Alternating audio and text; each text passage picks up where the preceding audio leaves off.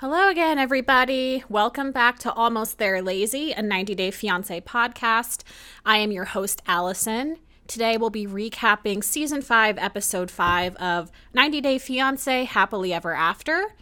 Uh, so, yeah, we've made it to episode 6. Who knows how many episodes of this, this thing we're going to get.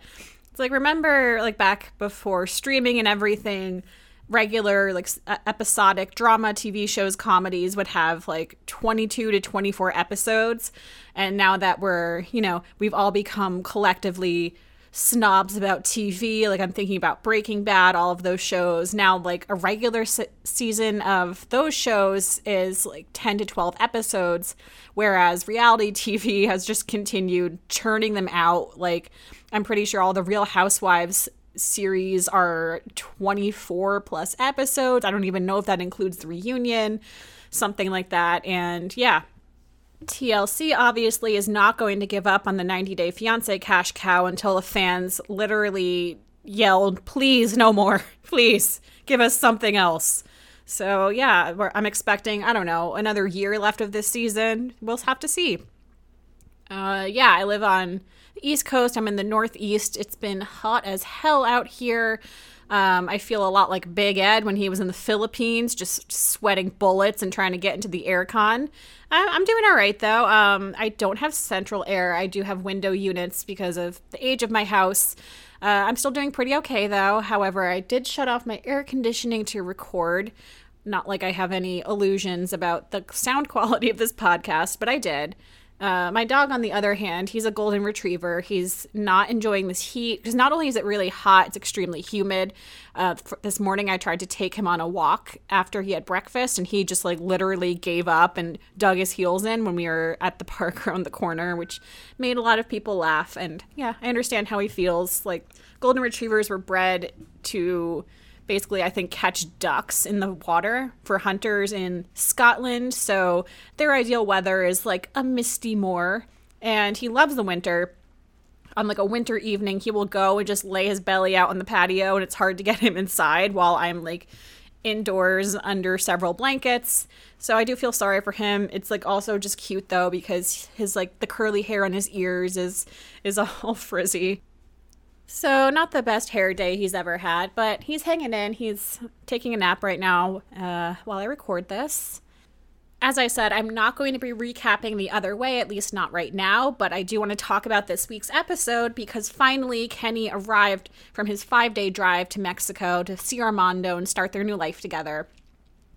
I just want to make some comments on it because, as we all saw, like I saw the Tyra gif going around a lot. Like we were all rooting for you because Kenny like kind of had a meltdown on his first day in Mexico. He's a germaphobe. He didn't want to try any of the food. He said that the candy looked like a blood clot and people are worried that, you know, oh shit, we were like rooting for these two. They're so cute. They seem really in love and Kenny just seems like an ugly American right now to use that phrase. I I have to defend Kenny a little bit despite his skin and his obviously impeccable skincare routine, Kenny is in his mid 50s. On top of that, he just drove for multiple days by himself in a car. Well, he wasn't by himself, he's with Truffles.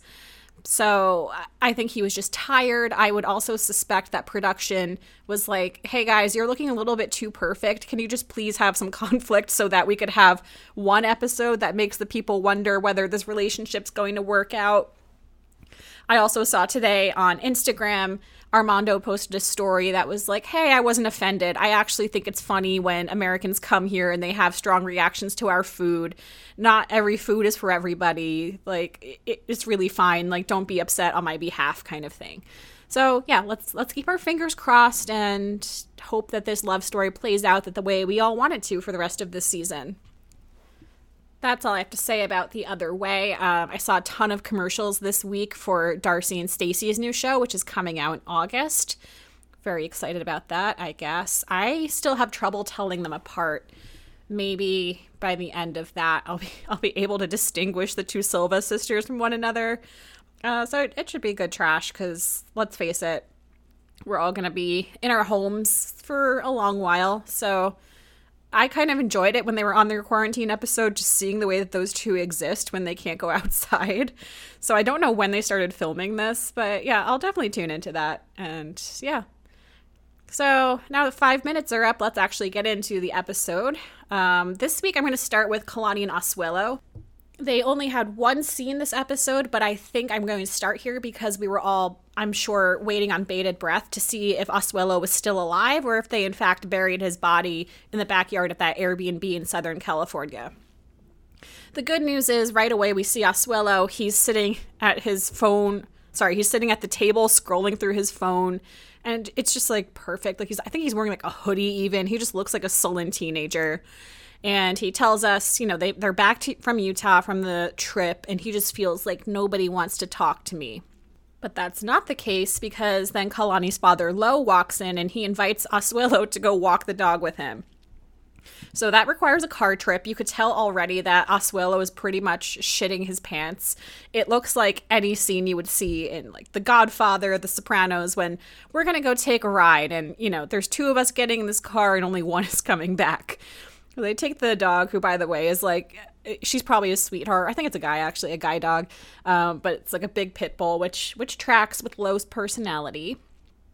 So yeah, they they arrive at this bridge, like a, a scenic location, which it reminded me a lot of that scene from season one of The Sopranos. I think it's season one. Spoiler alert: when John Heard, the dad from Home Alone, gets thrown off over the falls at Paterson to his demise because he's working both sides of things.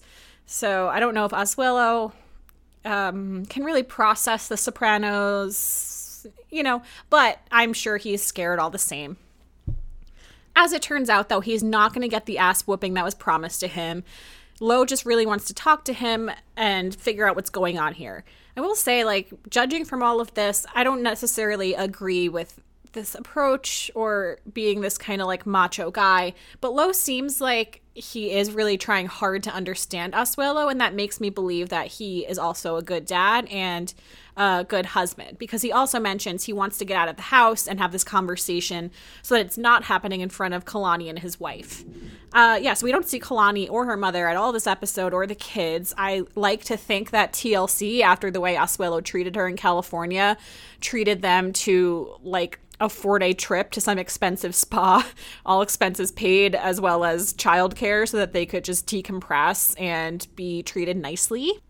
Lo asks Asuelu, All right, you tell me your side of the story about what happened on that car ride and why I arrived at this trip with my wife and my daughter so upset with you.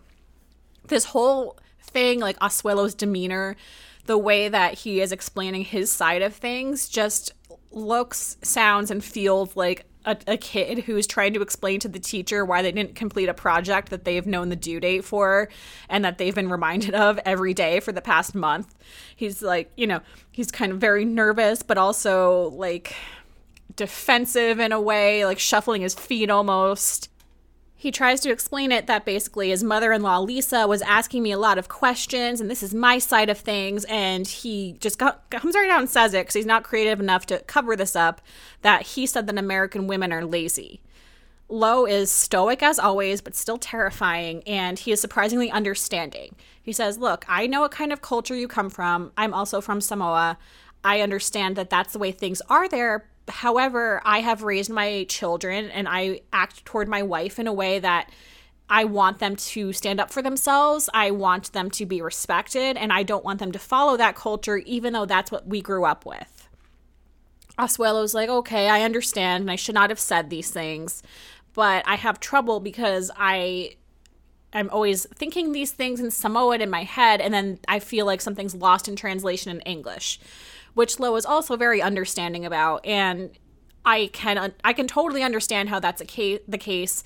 Asuelu's English still seemed pretty limited, um, so you know it doesn't surprise me that he has trouble fully expressing himself. However, I don't know how that boils down to you thinking something in Samoan and you calling your wife a lying bitch in front of her mother.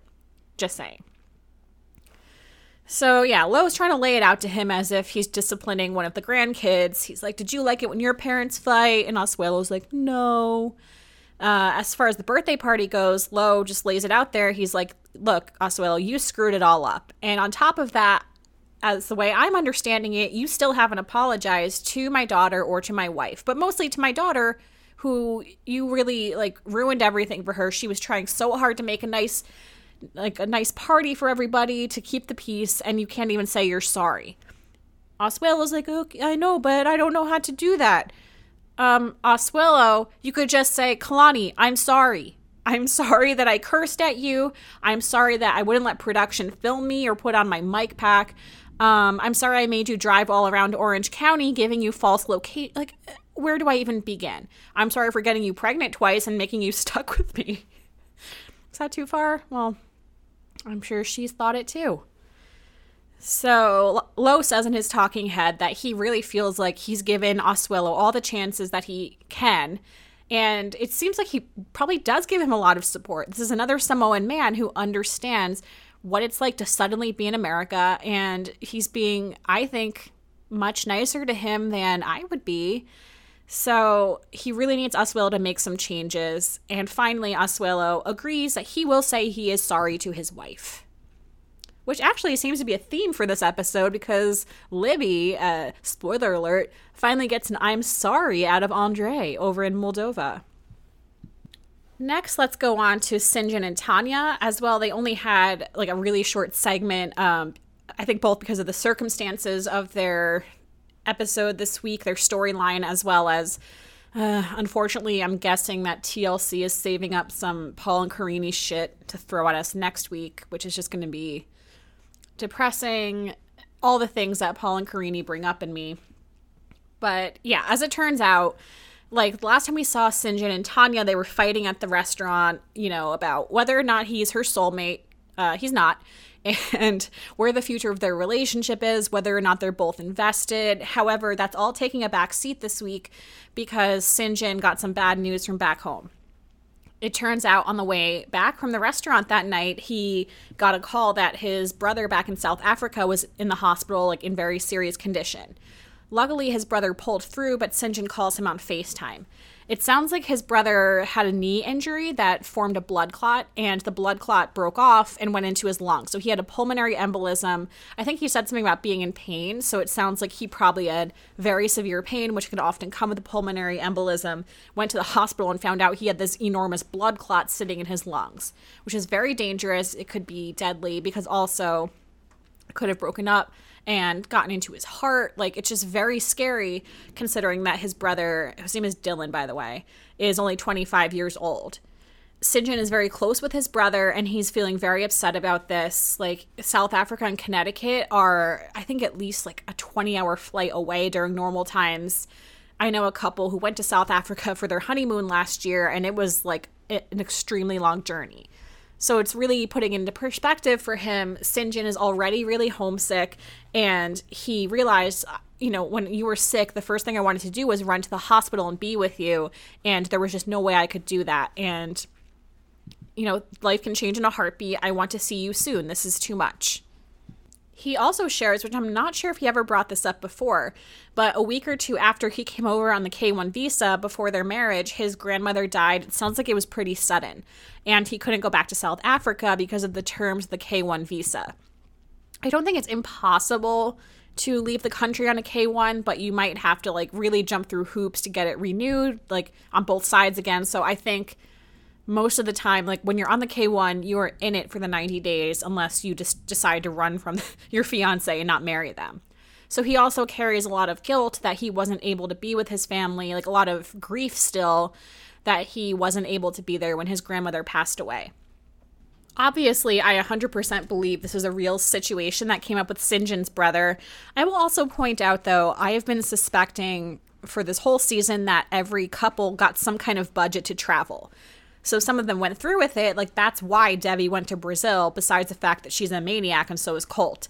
But that is also why all of a sudden Asuelu and Kalani were going to go to Samoa, and I think they still would have if the measles outbreak hadn't been happening.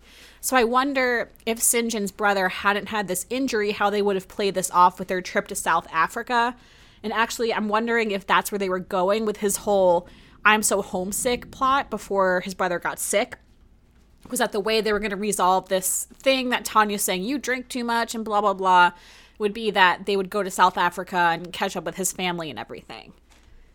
Anyway, so then Syngin goes to meet up with Tanya, who's coming back from physical therapy. I did notice that like they're showing a a nice scenic shot of their town. It kind of looks like Stars Hollow from Gilmore Girls, but there's a really big obelisk in the middle of their town, which I had a lot of questions about. Um, so I'll have to, I don't know, if I care enough, I'll look up Wikipedia for Colchester, Connecticut, and figure out what that's all about. And I don't know, I talk a lot of shit about Tanya. I still think that she really showed her ass in her first season, but in this scene, she seems the most likable and just like m- the most normal person. I like to think it's the circumstances of what's going on with Syngin's family. But he's basically like, hey, yeah, I talked to my brother. And she's like, oh, yeah, that's like really sad. I'm so glad he's okay. And Syngin is saying he is very freaked out by the situation and he really wants to go back to South Africa. Immediately, she is so supportive. She says, Yeah, if that were my family, I would have been at the airport that night. You should definitely go see him. Um, he does kind of float. He's like, Can we afford it? I mean, TLC is paying. And she doesn't even make an issue of it. They don't even create drama there.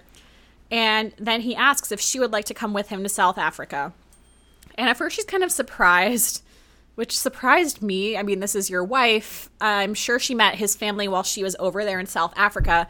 But as far as I know, I don't think any of his family made it to the wedding. I believe there were some South African friends who already live in the States who came to the wedding. But it's almost like, to me, it's like almost like a Libby and Andre situation. Like, go see the family again. Um, but anyway.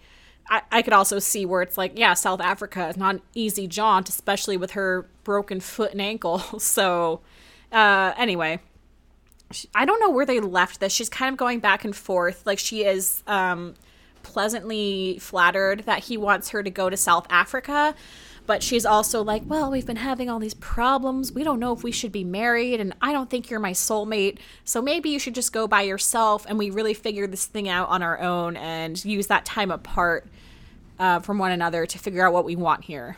Which, uh, I mean, if I were in any relationship, let alone a marriage, if that's what my spouse or partner said to me, I would be like pooping my pants. But that's just me.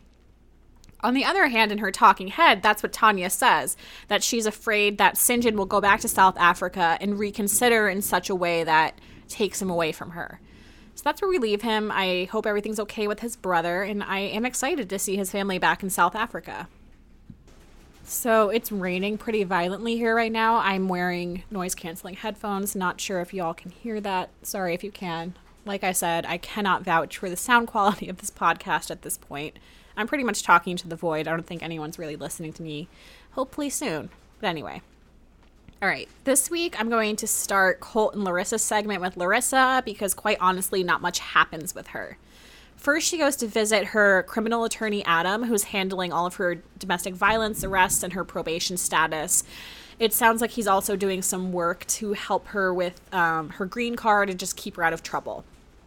So, as we saw, she's done being a janitor, she's done cleaning up poopy, and so she has also taken some classes in anger management, and that was all part of the sounds like a plea deal she took in terms of her three domestic violence arrests from her marriage with Colt. She goes and waits in the waiting room for her lawyer. It kind of looks like a dentist office, or maybe this is dentists I know because he has this neon sign calling himself the DUI doctor. Shocking that a lawyer who calls himself a DUI doctor would want to be on TV. Very shocking to me. So she goes to see this lawyer. I mean, have to, I have to say he seems pretty personable. He's he's not not cute. I I don't think I would date somebody who calls himself the DUI doctor. He's married anyway. I'm just saying. Um, but yeah, he seems to know what he's doing. I could see why you would hire him. You know, he's there for her, supporting her. She says something to the effect of like he's a magician. I don't think that's the word she used, but basically like he really did help her out and gave her good advice, all of that. So yeah, he tells her that they're getting really close to the end date for the probation period for her domestic violence arrest and he asks her about her future plans and like immediately she gets kind of flirty but i think it's because she's feeling a little like insecure about this. And she mentions that her brothers in brazil are lawyers and her dream would actually be to be a lawyer. Um, she knows she really can't do that but she would love to work in immigration something like that like maybe something like an assistant. And then she like gets kind of like weirdly flirty and she's like oh maybe i could work for you. But as she points out in her talking head, she's like, I don't think Adam's wifey would like that. Um, I'm assuming because she's very flirty, but she also points out that she would just be a really shitty employee. She doesn't pay attention to anything and it's just like disorganized, which is kind of funny. Look, like, look, Larissa's not a great person. She left her kids behind in Brazil for whatever reason. She has these domestic violence arrests, which I'll keep my opinions on those to myself. Um, I think you can get where I'm going with that with Colty and Mother Debbie. But I'm really enjoying her this season. I think it's just because I'm not sick of her. Colt, I am so sick of. It's it's the way that like I'm sick of somebody like Paola and Russ. Larissa, I'm enjoying this advent of her life. I think her face, as plastic as it is, looks really great. And I think she's funny. I think she's good TV at this point. That being said, I think she's very close to teetering on the edge of jumping the shark like most of the people on the show do at some point or another. So I think she's getting there, but I, am not hating this. I, I almost wish it was just Larissa and not Colt this season because he's really grossing me out. And I wish that both of them got really limited screen time, like maybe every other episode. Anyway, the lawyer asks about her situation with her ex Eric. As it turns out, like last week, she was apologizing to Eric when they got back together about having to file a restraining order against him, or I think she had an order of protection. It's probably what it's called in Nevada. Because all those women were calling her up, calling her cheese butt when they broke up, and she assumed it was about him. As it turns out, Eric is, sorry, her lawyer Adam is the one who was really gunning for this because, as he points out, she already has three domestic violence arrests. And pretty much anything that gets in her legal record during this period, any arrest, anything that happens when she's trying to get this green card and stay in the US can lead to a deportation. So he recommended just get this order of protection to protect yourself and just stay away from him. So he's not really happy to hear that they're kind of back together because the window to the case getting closed is really close. However, if anything happens there, it'll just really throw a wrenchy in things, and Larissa might get sent back to Brazil. Next, she gets ready and she goes to see Eric. Um, she wants to talk about where the relationship is going. I truly don't know what's going on with this guy. He's not bad looking. I think he's kind of sleazy seeming. I just, not like Larissa's not a great catch. I just think that those women on the first episode, first and second episode of this season, the American women are right like who I picture Larissa with is like an ugly rich guy in his 60s or 70s who just wants someone who's his arm candy basically. I don't really know what he's going for with her. I'm also kind of suspicious of him. I don't want him fucking up her life either. Anyway, she blows him a kiss across the table and tells him that her probation is ending soon. He is uh, nervous about Colt, because for some reason he actually sees Colt as a sexual threat. But she assures him that Colt is out of her life forever and ever. And now that that has happened, she is feeling freer than ever. She is feeling free, in fact, she is feeling as free as a duck in the snow. If there's ever a Larissa-ism, which I know right now, like the the leading one is whoever is against the queen shall die, but free as a duck in the snow is just Chef's Kiss, peak Larissa. I love it. Who even knows what that means? Did she read The Catcher in the Rye and she's thinking about the ducks in the pond at Central Park in the winter? I don't know. Who knows? Who knows anything that comes out of Larissa's mouth? But it was great. So from that, she launches into asking Eric, "Let's like let's play a fun game. Let's both talk about the things that we didn't like in our relationship before. That that won't end badly at all." So he says that the last time they were together, they were just together too much. And he thinks they should spend more time apart, have, you know, alone time as well.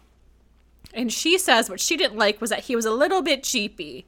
And now that they're back together, it is time to let the money flow, which is great. I, I love that from her. I love that for her. And he's like, Well, yeah, what am I going to spend my money on? She's like, Uh, my boobies. I mean, didn't she already get her boobies done? They look all right for boobies. Does she need them done again? A lot of questions. She follows it up, and this is actually kind of sweet. I feel I, just, I do feel bad for Larissa. She says what she really likes about Eric is that he accepts her for the way that she is, which I, I think we all want that in life. I want that for her. And then she asks him this is the major question Does he love her enough to have a cat with her? And everybody, he says yes.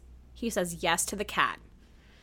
I'm sure Colt was watching that, just like squeezing his hands and like angry little fists. How dare she want a kitty cat when she left these kitty cats behind with me and Mother Debbie? I don't even care where they came from, but still. However, things are not all ideal in this rekindled relationship. As we know, Larissa is living with her friend Carmen from Brazil. It's still not clear to me whether they knew each other before. Anyway, this really nice woman has let her live with her since she divorced Colt. And Carmen does not like Eric. So Larissa says this is because because she's my friend, Carmen hears all the bad shit that happened before and she just thinks that you're bad news. She knows all the drama, she doesn't know the good parts. And if she finds out that we're back together, it, she's going to have a problem with it.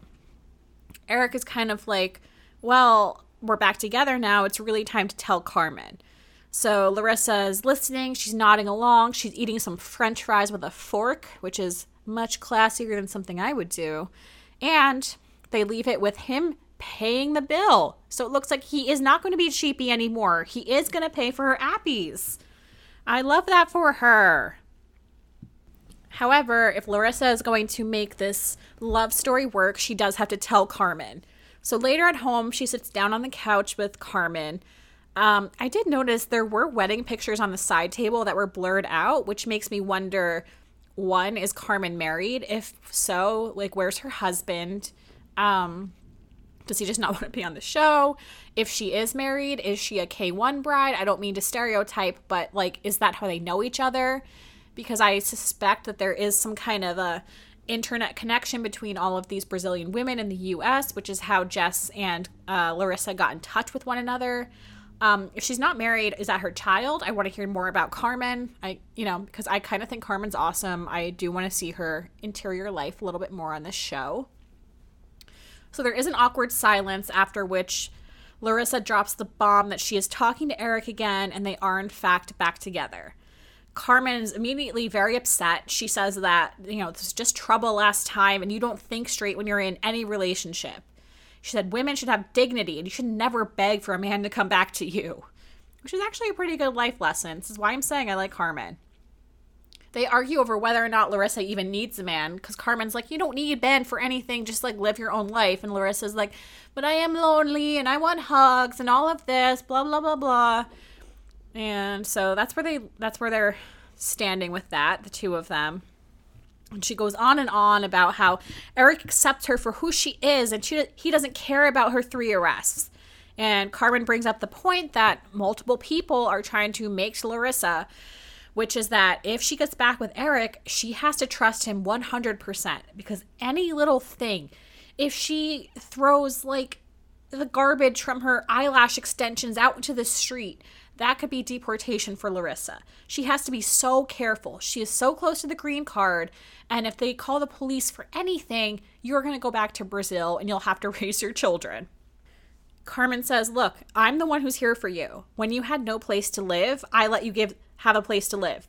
Every time you need to be bailed out, I bailed you out. But now this, I can't deal with this. You basically fucking up your immigration status over this guy. So I need you to move out by the end of the weekend. Then Larissa, in a very relatable moment, goes outside, sits on the ground, and says, fuck her life.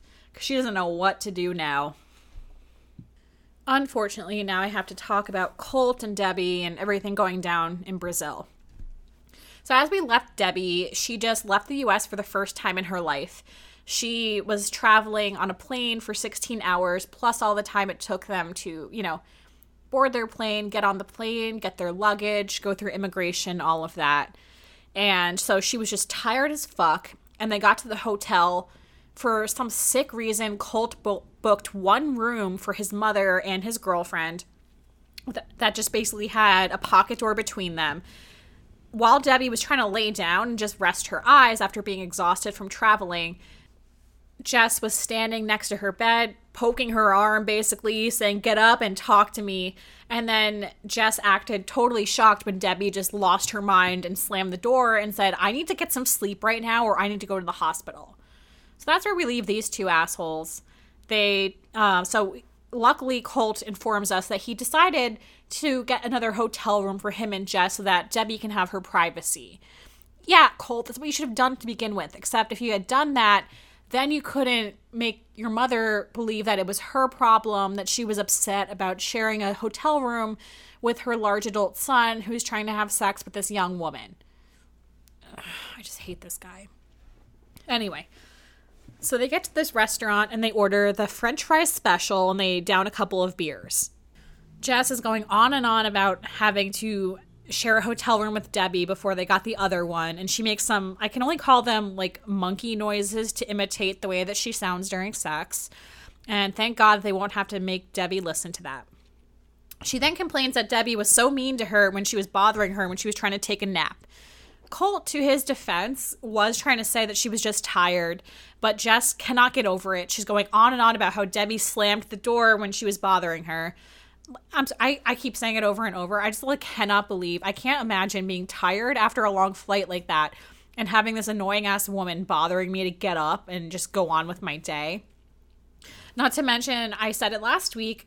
Jess was very rude to Debbie, I feel, as far as we saw at the airport in the car. She was just kind of staring at her and not trying to engage her in any conversation. So I understand, on top of being just jet lagged, whatever, being 69 years old, why Debbie was kind of over it from the start. So then Jess is going on and on about why Debbie came. Jess, I can tell you why. It's because TLC is paying for her trip. They want the drama.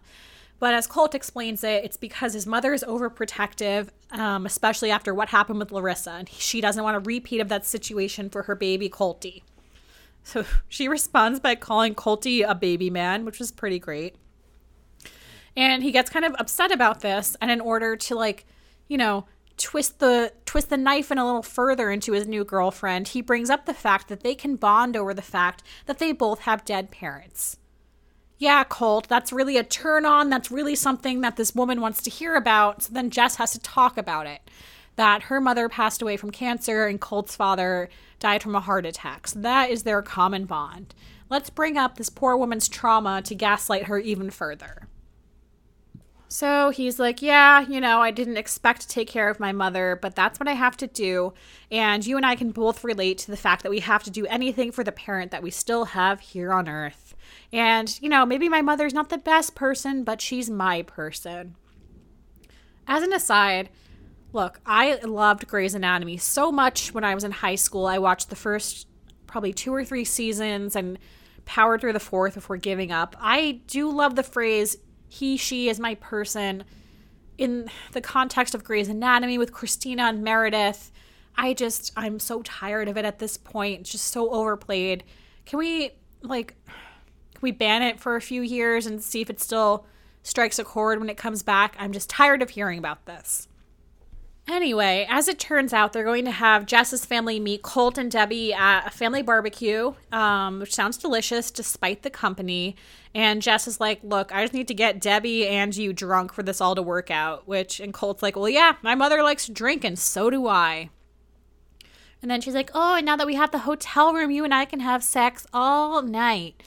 Um, these two just drank a fuck ton of beer and ate some french fries. So I would love to know. No, I would not love to know. I'm just saying they're not going to do anything more when they get back to the hotel than rub their sore bellies and fart. They walk away from the restaurant hand in hand, and Colt's booty is just popping out of those khakis. The next morning, Colt goes over to Debbie's hotel room to check on her, and she is having breakfast on the balcony. He claims, again, I guess, in his talking head, that she kicked them out of the room when they arrived, which is not the case. She just wanted a fucking nap, Colt. Debbie's out there eating breakfast, looks like room service, and she literally spoon feeds Colt from her fork. So if there was ever a better representation of what's going on with these two this season, that would be it. Like the only thing more predictable would be if she chewed up the food and held her mouth open for him to peck it out of her like a baby bird or something. Debbie tells Colt that he should probably text Vanessa, who's taking care of their cats back home, and check on all the kitty cats, which I sense foreshadowing. I think that uh, these texts with Vanessa might be coming up later this season. So then they talk about what happened with Jess the day before, and Debbie is just thankful that Jess and Colt are not having sex right next door to her in their hotel room. Colt straight up asks his mother if he has a problem with Jess. She's like, No, I just got upset when she was talking about marriage and all the kids' names in the car. And Colt is like, Well, yeah, we, I, I've known her for a while, though. I've probably known her longer than I knew Larissa when we got married which is not hard because he and Larissa knew each other for like a hot minute before they got the K1 and got married. Debbie just feels like it's too soon to talk about the kids and be naming them. And also, she is just afraid that this woman is going to come to the US, use Colty to marry him, and have babies and become a citizen of the United States.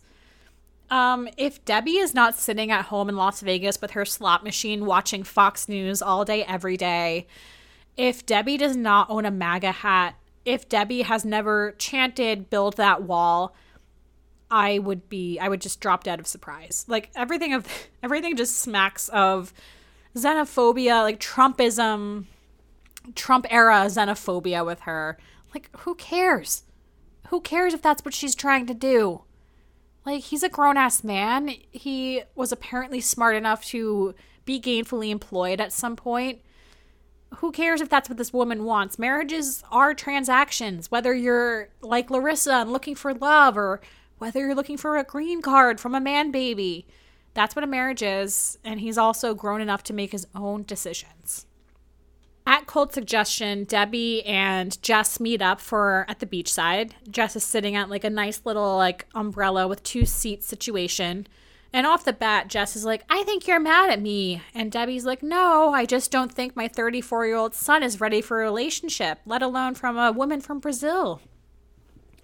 She's looking, she's on the lookout. She came on this trip not just because TLC footed the bill, but because she is suspicious of Jess's ulterior motives.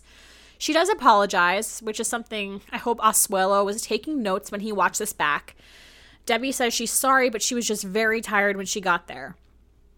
Jess is worried that when they have the family barbecue, whenever that's going to be in this timeline, that Debbie will be unfriendly to her family. Debbie is like, Well, you know what? Before he met you, I never heard Colt talking about children before, and that worries me. And Jess is like, Well, he talks about it all the time with me. And this is Debbie, like the red alert is just going off in her head. How dare my son want to have children with a woman that he has a relationship with?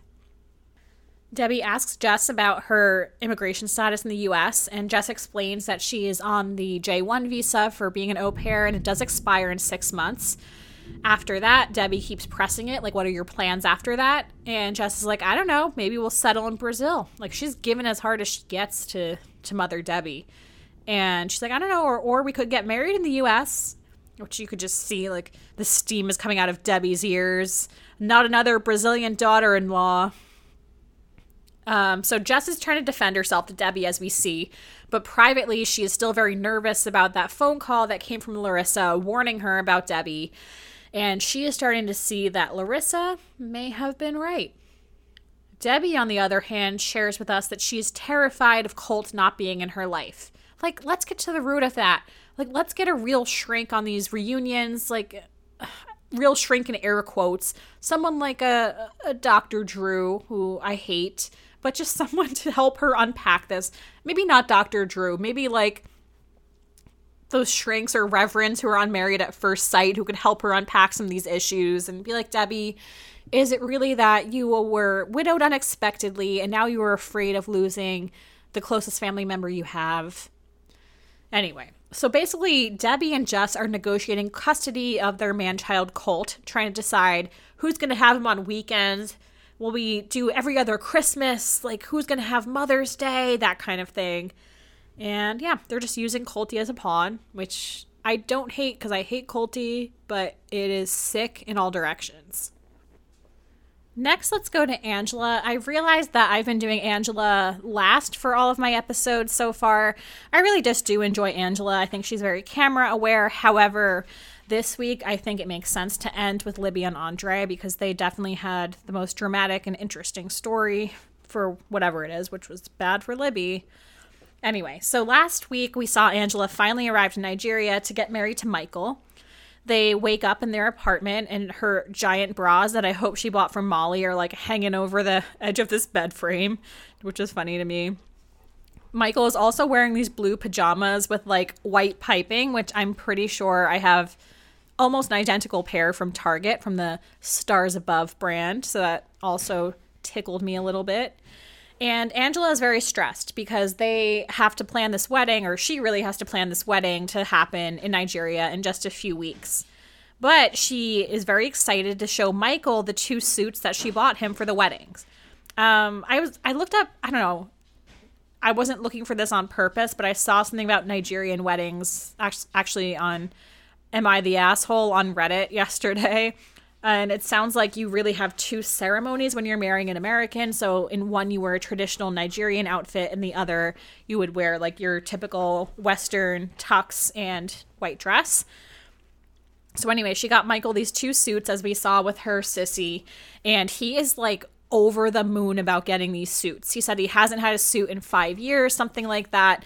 It sounds like what I'm getting reading between the lines is that suits are extremely expensive in Nigeria, and he is like dancing. He's so happy about these. So she bought him a white one, um, as well as a purple one that has like a really loud vest with it. So, you know, I guess there's a customer for every product because he loves it. I have to say, like these outfits look a lot more fun than the shit we wear for American weddings. Um, excited to see him all done up in his nice suit. I am wondering, like, did he measure himself and send her the numbers? Are they getting them tailored in Nigeria? Stuff that is boring to see on TV, but is a real life problem for people getting married.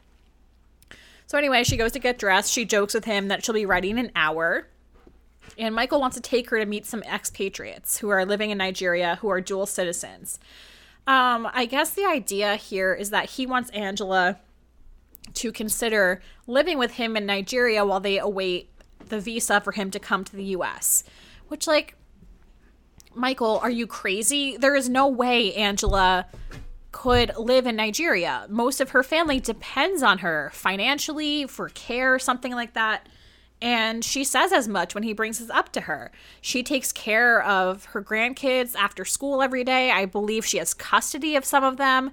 And on top of that, her mother is still alive. Her mother is pretty much bedridden in her living room, and she needs Angela to take care of her to the point that Angela almost didn't come on this trip because she was so worried about her mother.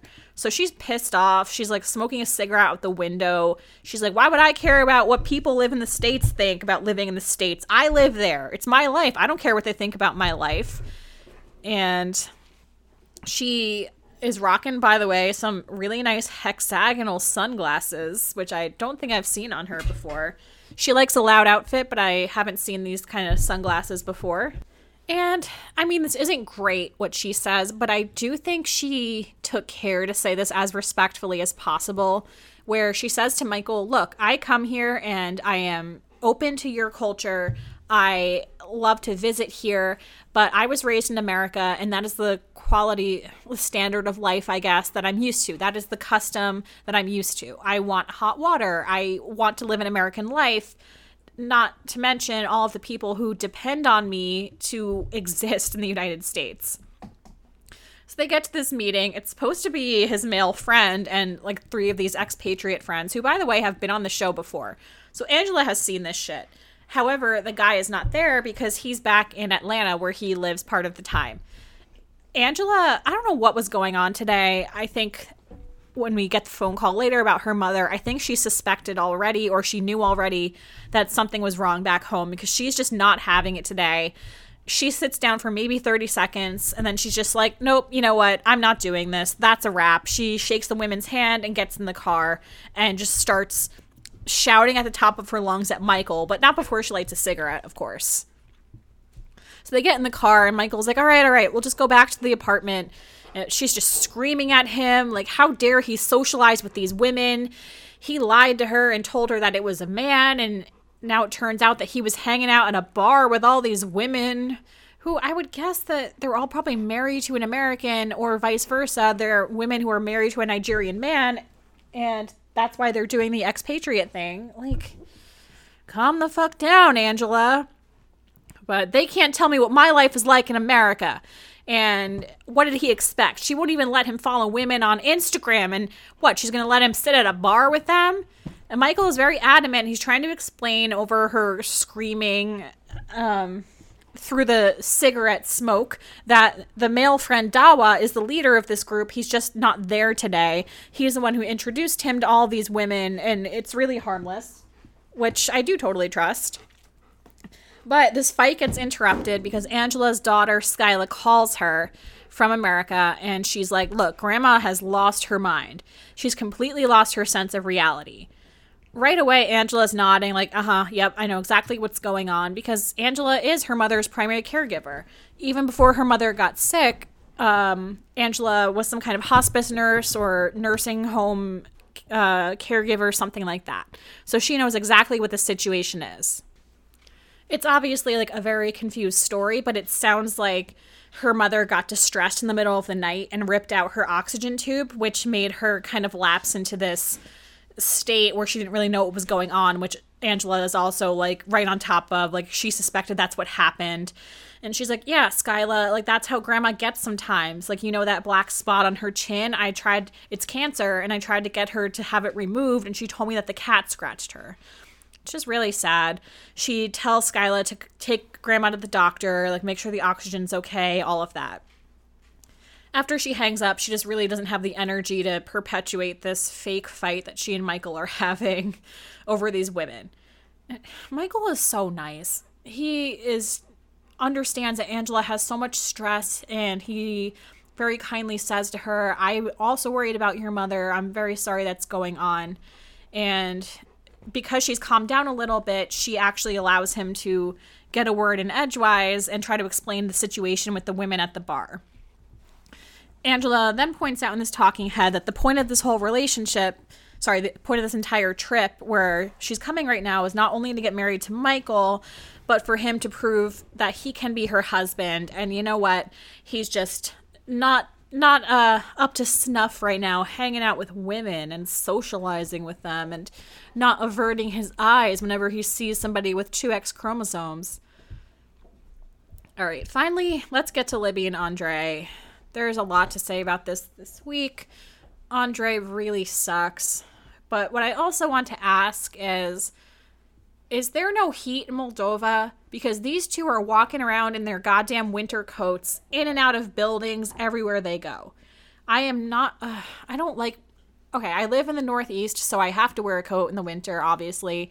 But as soon as I'm indoors, I'm taking that damn coat off. I just don't like the feeling of being in like a constricting coat. I think coats are dirty because they've been outside, they've been everywhere. If you're like, riding the subway or whatever, your coat is touching everything. Like, you don't want to trail that everywhere. It just reminds me of like George Costanza, how he wore the same fucking red parka for most of the seasons of Seinfeld, something like that. But I I digress because Andre really sucked this episode. I don't know what is stuck up his ass. Is this the real Andre? He was just so mean to Libby. I felt terrible for her. Um, you know, she just sat there and took it while he just showed his ass left and right to America. So, since he didn't plan anything for the wedding that they're going to have very shortly in Moldova with his family and friends in Moldova, as well as a handful of Libby's relatives flying in from Florida, they have to go run around now and plan everything, which includes visiting these reception halls. So, his father's in the back seat taking care of Eleanor again, which I just want to point out all of the Moldovans are giving Andre all this shit for being a homestay dad and not working, which fair enough. It sounds like that's very unique in Moldovan culture. Men are supposed to work, whatever. However, his father is like doting on this baby left and right. It's very sweet to see. Every scene that his father is with the baby, he's holding her, he's cooing at her, talking to her, like very gently, reading her books. So it makes me wonder like maybe Andre's father was also very hands on and like that's just the way his family was. And so now he's going to do that too. I don't know. I just like to see it. I like to see babies being taken care of properly. And I like to see men not being jerks about, you know, being the man of the house while they don't go to work every day.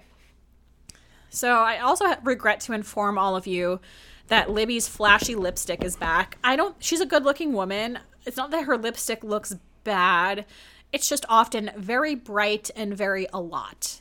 I think she looks really great when she's uh more muted. Like for example, later in the episode as I'll talk about when she had her baptism when she wasn't allowed to wear any makeup. I like a natural look on her. So they get out of the car to look at the first reception hall, and Andre's dad is going to stay in there with Eleanor. And Libby's like, "Oh yeah, yeah, just make sorry, my dog is scratching something. I'm not farting. That's what that sound is." So Libby wants to lock the doors to make sure the baby is safe, as one does. And Andre is snapping at her, telling her that she's OCD for wanting to lock the car. All right. So that sets the tone for this first visit which looks like it's in the morning. I don't think they've eaten anything at all. And they're visiting a reception hall that is a casino by night. And oh man, does it look it. They go to see it. Libby is already kind of nervous because the decor is like pretty outdated. She. It doesn't sound like she doesn't like it. What she's worried about is that her family is going to judge the shit out of her. And this is where I really feel bad for Libby in all of this. I think she is constantly caught in the middle of trying to please both sides. She has her asshole Trump family who thinks America's number one, thinks that Andre is the worst person ever and that he's not good enough for her, blah, blah, blah. And on the other hand, she has Andre, who is no fan of her family, thinks that they're too much in their life. It's like two very conflicting sides who are just not going to get along. And she's she's so sweet and just trying to get everybody to get along. And it just sounds exhausting. So she's also very worried about the food situation because she feels like her family is not going to like anything that's offered in Moldova. And to be fair, at this particular reception hall, they can't offer them any food samples. They can just show them these pictures that look like, I don't know, like pictures on like a Chinese food menu, and they have to pick somehow from that. And Andrea's like, I don't give a shit what they think. If they don't like it, they can go around the corner and get McDonald's. She's like, well, yeah, but if they don't like the food, like, could you make them something like fried chicken or a cheeseburger? And he's like, who would eat that at a wedding? Which I actually agree. She's like, ah, Americans. Um, look, I think if you are visiting another country, experiencing another culture, as long as it fits your own dietary needs, whatever restrictions or, you know, preferences you don't like, for example, I am a person, I'm not a picky eater by any means. I cannot tolerate the taste of cucumbers or the smell of cucumbers. I truly cannot help it. My mother has the same problem, and she's also not a picky eater, as does one of my sisters. It's honestly like we all think it's a hereditary thing. It's almost like how some people genetically are averse to cilantro. So, like, yeah. So, anyway, what I'm getting at is if her family is coming to Moldova and keeping an open mind about this culture, how fucking bad can this food be? Just eat the food and don't complain. You're on a once in a lifetime trip where a Moldovan family is showing you the way that they do things. You're experiencing a Moldovan wedding. And most of all, you are putting on a happy face for Libby, who is a family member who you allegedly love. So they can try a little harder to eat a fucking plate of food that's catered for them and given to them at a wedding, all right? So then they go outside. They're both pissed off, and Andre tries to make Libby believe because she's just hangry, which I think pisses her off already. I would hate to hear that. It's like it's like calling a woman emotional, you know, something like that. I think they were both hungry, but I don't think she was the only one because he is in a far pissier mood than her. So it, she's talking to the camera and she's saying, Yeah, you know, this reception hall is not what I was expecting. I don't think my family's going to like it. And he's just interrupting her left and right. And she's finally like, Um, can you stop interrupting me? And he calls her, I'm guessing from the amount of asterisks I saw on the screen, he calls her a fucking annoying shit. So she's like, Um, all right. Do you just want me to be quiet then and not speak and not give my opinion about anything? And she gets very frustrated and just walks away. Like I'm kind of clapping for her, like Libby, just just keep walking, go get Eleanor and leave. And Andre is just still being an asshole. He kind of laughs and is just like, "Oh, come back, come back." Uh, does not understand what he did wrong in this situation. Does not feel remorseful at all. So then he does go after her, and instead of being like, oh, okay, I'm sorry, I'm sorry, I shouldn't have interrupted you, he tells her not to be a brat. And she tells us in her talking head that she's like, I don't know what's up. He's just been different than the way since we arrived in Moldova. Which I think is true and not true. As she said to her sister in law last week, Andre is rude and he does interrupt. But it also seems like it's jacked up to 11 since he got to Moldova. Is it because he's stressed about visiting home, a place that he's very homesick for? Is it because everyone's making fun of him for being a homestay dad and living off his wife, who in turn lives off her father? I don't know, but there is something up his butt. He has a bee in his bonnet about something ever since they touched down in Moldova.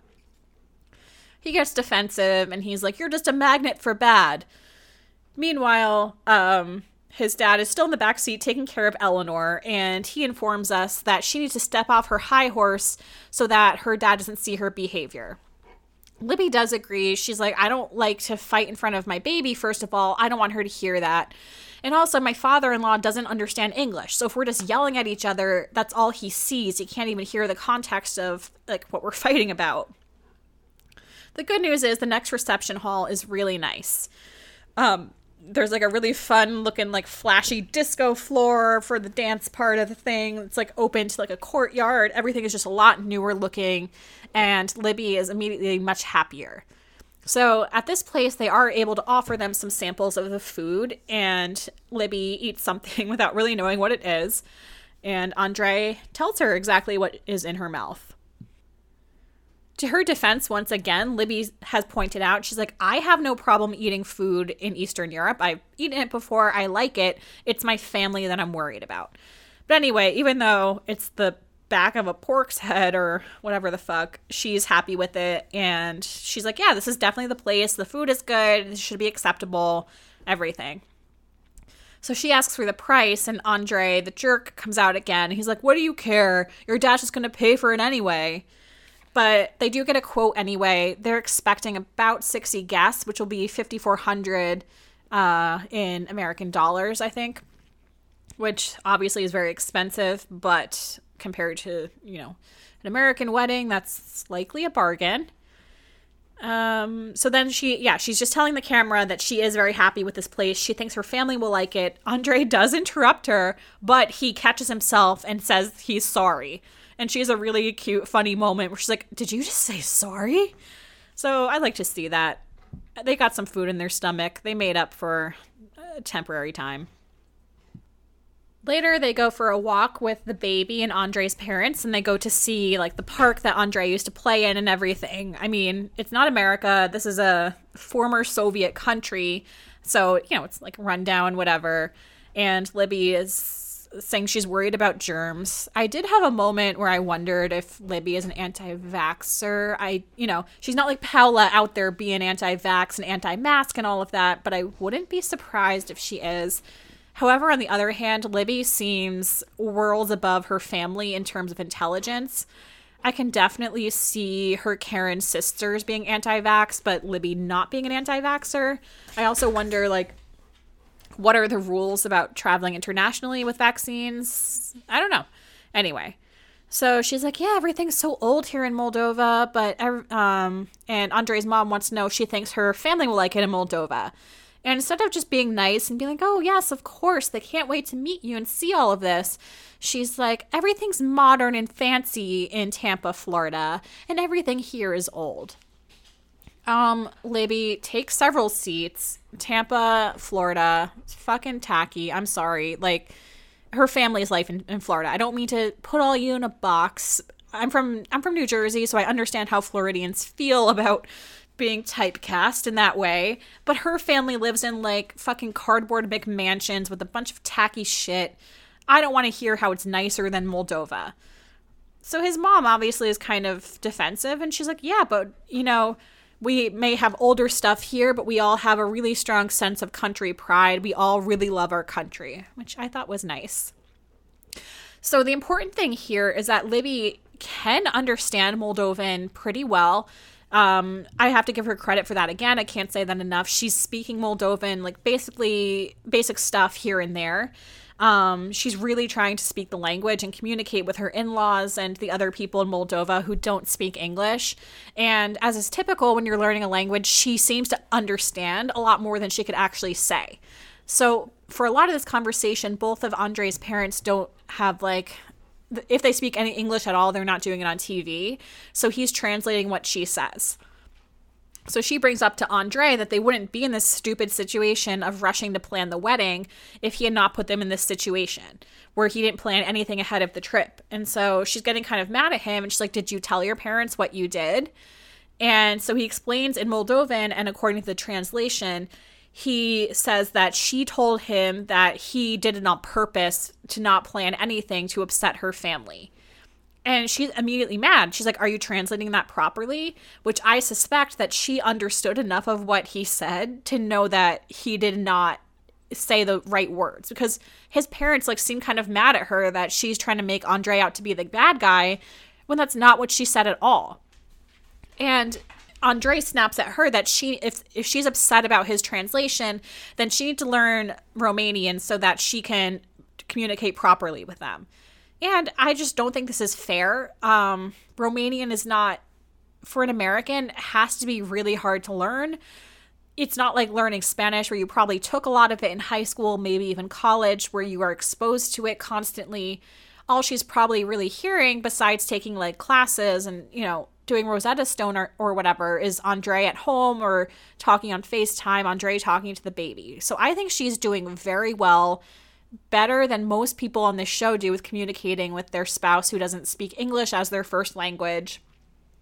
The other person who I think does a really good job of this actually is Chantel, trying to speak to Pedro. Like she tries to speak Spanish. She has been trying, you know. Anyway, I think it's surprising ish that more couples don't try to learn the language of their fiance slash spouse the next day or something like it, um, Andrei, his brother, his sister in law, and Libby all go out in the car without the baby because Libby is going to go get baptized into the Orthodox Church. It seems like she has not been prepared by anybody around her, nor has she done any research herself of what she's going to get into. Her sister in law puts a headscarf onto her. Libby has to wear all white for this baptism, as well as like no makeup, and she also has to wear slippers, which will be important later. Meanwhile, the men can just wear their fucking coats, and her sister in law is wearing a Burberry scarf to go into this church. And right away, Libby makes a big deal about how the men don't have to wear a scarf, which, like, look, I get it, but this is not a Moldova only thing. This is a thing in a lot of Western religions as well as Eastern religions. It sucks, but it's just how it is. So they go in and they start the ceremony. Um, I'm bringing up George Costanza once again because, as many people have pointed out online, it's a lot like when he became Lithuanian Orthodox to be with a woman on Seinfeld. But also because they're all still wearing their fucking coats. Even though she has to be wearing this like pure white dress, she's wearing a black puffer jacket. So the minister is doing this whole ceremony in Romanian, asking her all kinds of Godfather esque questions, like, do you reject Satan? And she's really just following along. Like every time they have to turn around and face the sunset, or she has to breathe out three times, she has no fucking clue. She's just taking cues from the people around her, or Andrei is quickly translating for her at one point when she's facing the priest he like literally takes locks of her hair and cuts them which like that's a lot to ask of a woman right before she's getting married again. Finally, Andrei takes her coat off. She steps out of her slippies and she steps into this bucket of water. And the priest uh, puts water on her head from that bucket and then places, like, honestly, like a cheap looking wooden cross around her neck that's on, like, a, a little, uh, I don't know, plastic string, something like that. Then, while the priest sings, her sister in law walks around the church with her for some reason, and it's done. Andrei does says does say that he is proud of his wife for becoming uh, Orthodox for him, and they all leave the church. I did notice that Elizabeth makes the sign of the cross backwards as she's leaving, which was just kind of funny to me. So like later, this group goes to a celebratory dinner And right away, Andrei's brother and sister in law are on her case about how she's not wearing the cross anymore. And she's like, Well, I didn't know that I had to wear it all day. You didn't tell me that. Which is fair. Like, no one said you have to wear this cross all day. They're all making it this big ordeal, how it's like some magical amulet to ward off the devil that the priest gave to her, and how dare she not be still wearing it. Meanwhile, I don't see a single cross on any of their goddamn necks. So, I'm just gonna say that. They make it all Libby's fault, of course, and they say, Andrei says, just goes to show you that I have to tell you everything. Now, this sister in law, I liked her before. I don't know if she's drunk or what. She's just being a total bee in this scene, like going off on Libby about how she doesn't behave like a real wife. She's going off on Andrei too, but it's making, it's like mostly she's making it about Libby. She's saying a good wife should follow her husband, and you should have asked Andrei whether or not you should wear it. And Andrei's like, this is all about your independence again. And she's like, no, it's not about me wanting to be independent. It's about how you don't communicate with me. Yes, Libby, I am on your side. Sister in law, I don't know, she had a few beers or something, and she's going on about how Andrei needs to act like a quote unquote real man.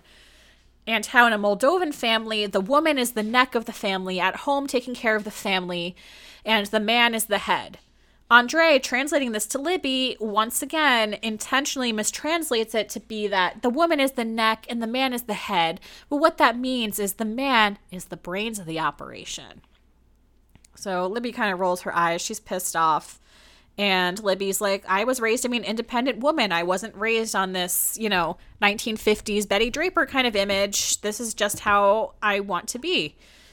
And she says it was Andrei's idea to be the homestay dad while I went to work. So I don't know where this is all coming from. That's where we leave it this week. I decided I wanted to do something which is to crown the winner of the episode and the loser of the episode. So it was tough this week um, because Tania and Syngin were pretty mild, whatever.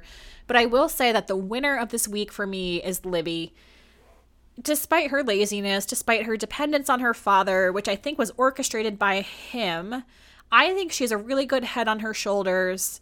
I think she is able to stand up for herself. I think she's in a shitty marriage, and I just felt very sorry for her.